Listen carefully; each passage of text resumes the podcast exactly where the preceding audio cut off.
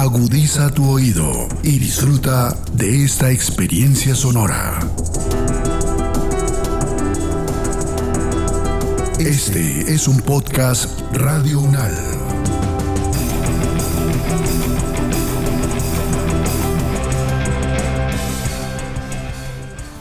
Oscure. 202 de la calle 44 Alfa 2125 del apartamento 101. Calle 24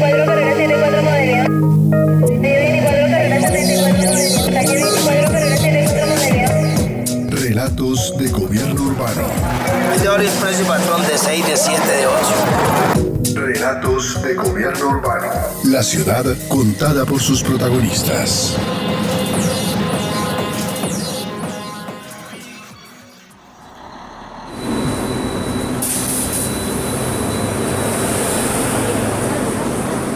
Seis universidades.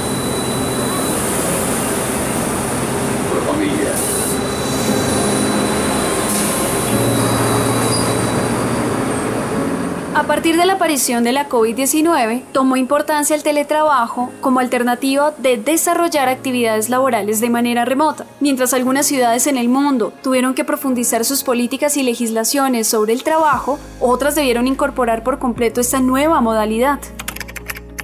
De acuerdo con un estudio realizado en 80 ciudades del mundo por la empresa WorkMotion, una plataforma especializada en empleo extranjero, en 2021 el teletrabajo se fortaleció a nivel global.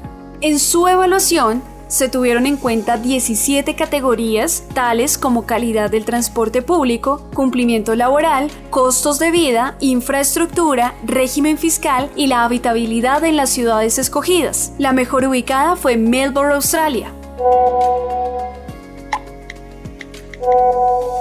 El profesor Carlos Aquino de la Universidad Nacional Mayor de San Marcos resalta cuáles fueron las razones para lograr este reconocimiento. Melbourne es la capital del estado de Victoria en Australia. Es una ciudad muy desarrollada. Bueno, Australia tiene un nivel de vida muy alto. Es un puerto, es un clima muy agradable. Invierno no existe ahí, es más una zona cálida. Y eh, especialmente fue considerado la mejor en el mundo porque la tasa de alquiler es bastante eh, cómoda comparada con otras ciudades en el mundo o de fácil acceso, especialmente para los extranjeros. Las leyes de inmigración son muy buenas, es fácil inmigrar ahí por trabajo, tiene eh, un costo de vida también eh, razonable, no tan caro como otras ciudades. El aire, la polución ambiental también es baja comparada con otros países. También se dice que es una ciudad pues que es muy amigable, por ejemplo, a la comunidad LGTB, eh, la igualdad de género, obviamente la, la seguridad, eh, los derechos de las personas se respetan mucho. Entonces, por todas estas razones, Melbourne fue considerada la ciudad mejor para hacer trabajo remoto. ¿no? También habría que indicar que Melbourne pues, tiene una vida cultural muy importante. Se dice que es la capital cultural de Australia, por ejemplo, tiene excelentes universidades.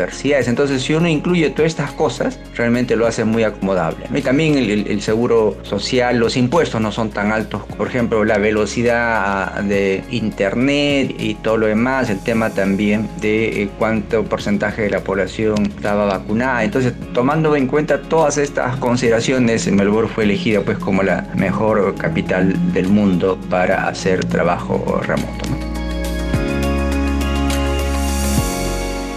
De habla hispana, la mejor ubicada fue Madrid, España, en el puesto 15.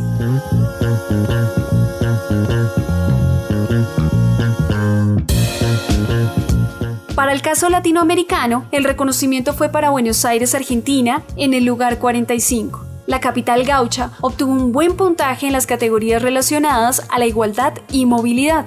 Pero, ¿cómo le fue a otras ciudades y países de la región? A este cuestionamiento responde Juliana Benrey, Global Account Managers de Godoy, Córdoba. Para poder determinar qué hace una ciudad o un país atractivo para trabajar remotamente, se deben tomar en consideración diferentes criterios, dentro de los cuales probablemente los de mayor interés para un trabajador remoto sean el costo de vida, la infraestructura, la movilidad, las obligaciones fiscales y las facilidades migratorias, entre otras. Uno de esos factores a tomar en cuenta es las exigencias de las leyes locales laborales para permitir este tipo de trabajo y allí nos encontraremos con que en América América Latina hay poca flexibilidad cuando se trata de trabajadores remotos, o más bien de teletrabajadores que realmente es la figura que se encuentra más regulada en los países de esta región. Pero esa poca flexibilidad se aplica más que todo a quienes contratan, pues yo diría que frente a los empleados en general, las leyes laborales de los países latinoamericanos son bastante beneficiosas. Hay países como por ejemplo Argentina, Chile, Colombia, Ecuador, Nicaragua, en donde el empleador debe suministrar las herramientas necesarias para la prestación del servicio y pagar la compensación económica por gastos de conectividad. En países como Ecuador, Chile y recientemente Colombia, se deben garantizar los tiempos de desconexión del trabajador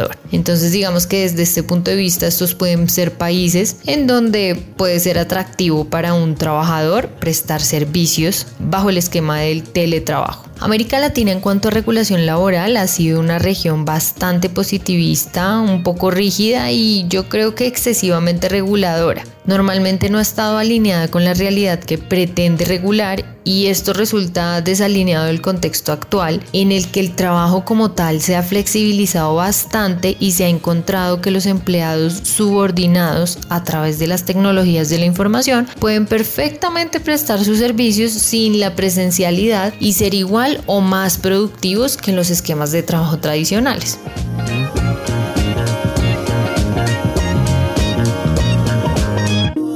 Otros casos para resaltar en la región son Costa Rica y Panamá, quienes han avanzado en medidas y legislaciones que promueven el teletrabajo.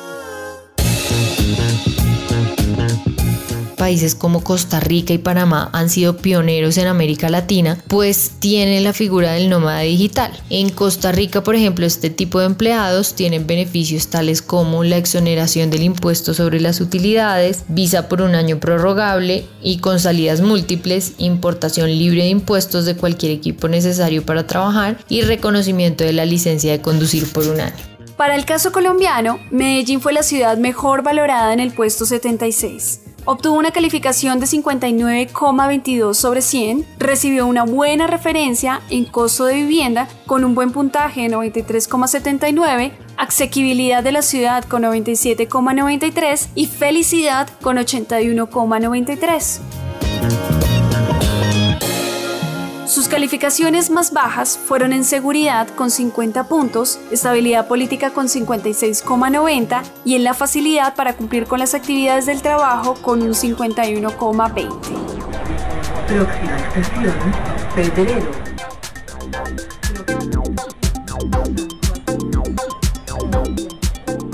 Una de las cosas que los estudios han tenido en cuenta es los costos de arriendo. La persona puede saber que si los arriendos no son tan costosos puede permanecer en un solo sitio para estar haciendo su teletrabajo y los costos le benefician. De manera tal que en ese sentido se tiene en cuenta esa capacidad para que la persona sepa que no tiene que estar cambiando de sitio porque precisamente el teletrabajo es no ir a la oficina sino quedarse en su vivienda y entonces la idea es que mi vivienda sea un una comodidad económica que me permita estarme ahí sin mayor inconveniente. Otra de las cosas que se ve es también, por ejemplo, el ambiente. Sabemos todos que Medellín es la ciudad de la eterna primavera. El clima es un clima muy, muy especial, muy agradable y permite que la gente, a través de, digámosle, casi que una motivación psicológica, por decirlo de alguna manera, se motive a hacer esa, este tipo de trabajo sabiendo que el ambiente del clima, etcétera, le permite sentirse muy bien en ese sentido. También tiene que ver mucho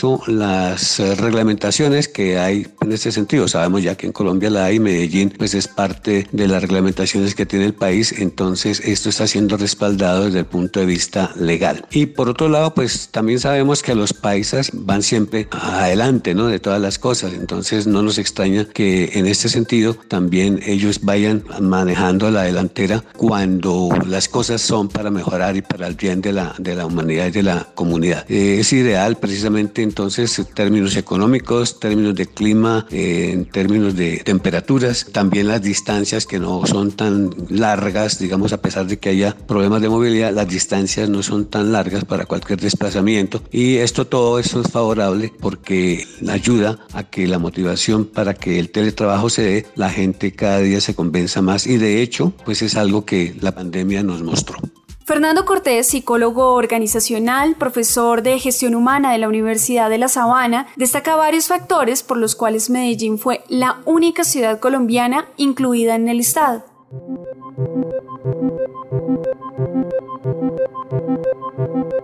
Además, considera que en el país aún existen varios retos para implementar plenamente el teletrabajo. Por ello, hace la claridad que en nuestro caso se debe diferenciar el teletrabajo del trabajo en casa. Lo primero que tenemos que hacer es diferenciar entre teletrabajo y trabajo en casa, teniendo en cuenta que el teletrabajo ya es una situación contractual, ya se está reglamentando, todavía le falta un poco quizás, pero ya es algo que, que desde el punto de vista legal tiene una muy buena vigencia. De hecho, hace poco, incluso eh, para teletrabajo, se establecieron reglamentaciones en donde las personas se pueden desconectar a la hora indicada, finalización de sus labores, etcétera, etcétera. El trabajo en casa es distinto en situaciones como la que estamos viviendo en este momento, que estamos en un cuarto pico. El trabajo en casa es porque algunas empresas, por ejemplo, en este momento decidieron que sus empleados, mientras pasa el cuarto pico, se queden en casa una o dos semanas trabajando desde casa. Entonces ahí está la gran diferencia el trabajo en casa es por una situación meramente necesaria, como en este caso, es pasajera, es temporal y no tiene, digamos, ninguna reglamentación específica porque se vuelve después a la presencialidad. El teletrabajo sí es ya algo contractual, incluso se llega a pensar que cuando se hace un contrato de teletrabajo, este se puede realizar, como su nombre dice, tele lejos, se puede realizar desde cualquier parte. No necesito estarlo en mi casa, puedo estar en, en una playa, puedo estar en un hotel, puedo estar en un viaje, pero desde que cumpla con mis obligaciones y haga el teletrabajo, pues eh, está bien sin ningún inconveniente. Lo que pasa es que lo más lógico y, lo más apropiado es que se haga desde la propia vivienda de la persona.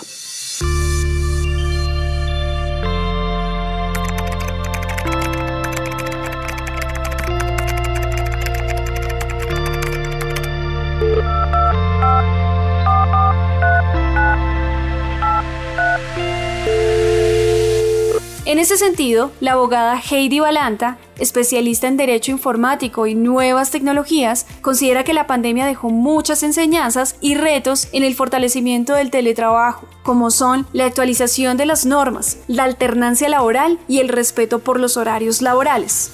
El teletrabajo en virtud de la pandemia dejó una gran enseñanza y es que las personas pueden trabajar de manera remota utilizando las tecnologías de la información y las comunicaciones. En este sentido, uno de los aspectos que ha dejado la pandemia es el teletrabajo, un modelo híbrido donde las personas pueden trabajar algunos días desde su casa y otros días desde el lugar de trabajo. Por supuesto, esto trae importantes impactos. Hemos visto cómo algunas legislaciones se han tenido que modificar cómo se ha tenido que incorporar conceptos como desconexión laboral precisamente con aras de buscar un equilibrio también en ese trabajo. También se ha visto tendencias a nivel nacional e internacional en la deslocalización del trabajador en el sitio cercano de trabajo. Hoy por hoy una tendencia que se ve fuerte en las principales ciudades del mundo es cómo los trabajadores están retornando a sus ciudades originales o trabajan desde otro sitio utilizando TIC, es decir, su vivienda no tiene por qué estar asociada al lugar de trabajo. En conclusión, podemos ver que el teletrabajo, por supuesto, ha traído importantes beneficios, digamos, en la forma de trabajar, por supuesto, sino en las movilizaciones de los individuos, precisamente porque las tecnologías facilitan ese tipo de estrategia, pero también como aún hay resistencia por parte de las organizaciones que aún se resisten a que exista un trabajo 100% remoto por esa razón, se acude a ese híbrido donde aún se pueda trabajar algunos días en la semana en el trabajo y otros días desde el domicilio del trabajador. Por supuesto, quedan importantes retos.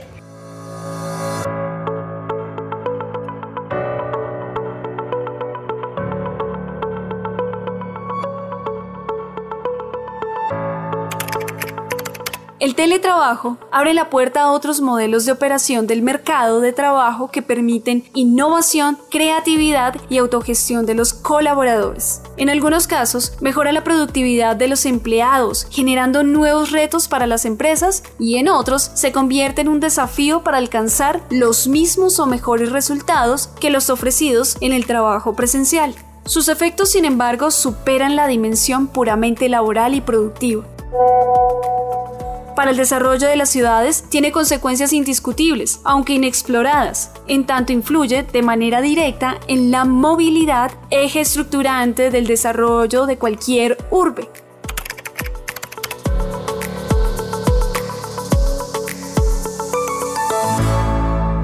En épocas de cambio climático, pandemia e incremento de tiempos de circulación debido a la congestión vial, parece una medida útil y necesaria. Sin embargo, queda camino por recorrer en los estudios y análisis sobre su impacto sobre el desarrollo de las ciudades y su posibilidad de aportar efectivamente a mejorar las condiciones de vida de sus habitantes.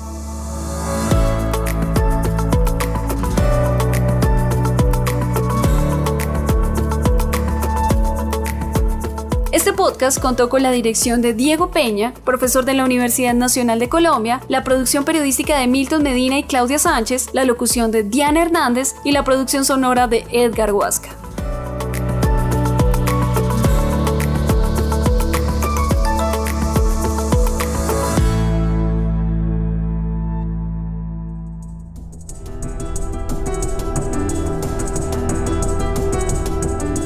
Las opiniones aquí expresadas son de entera responsabilidad de sus autores y solo comprometen a los realizadores de este podcast. No representan necesariamente el pensamiento de Radio UNAL ni la posición oficial de la universidad.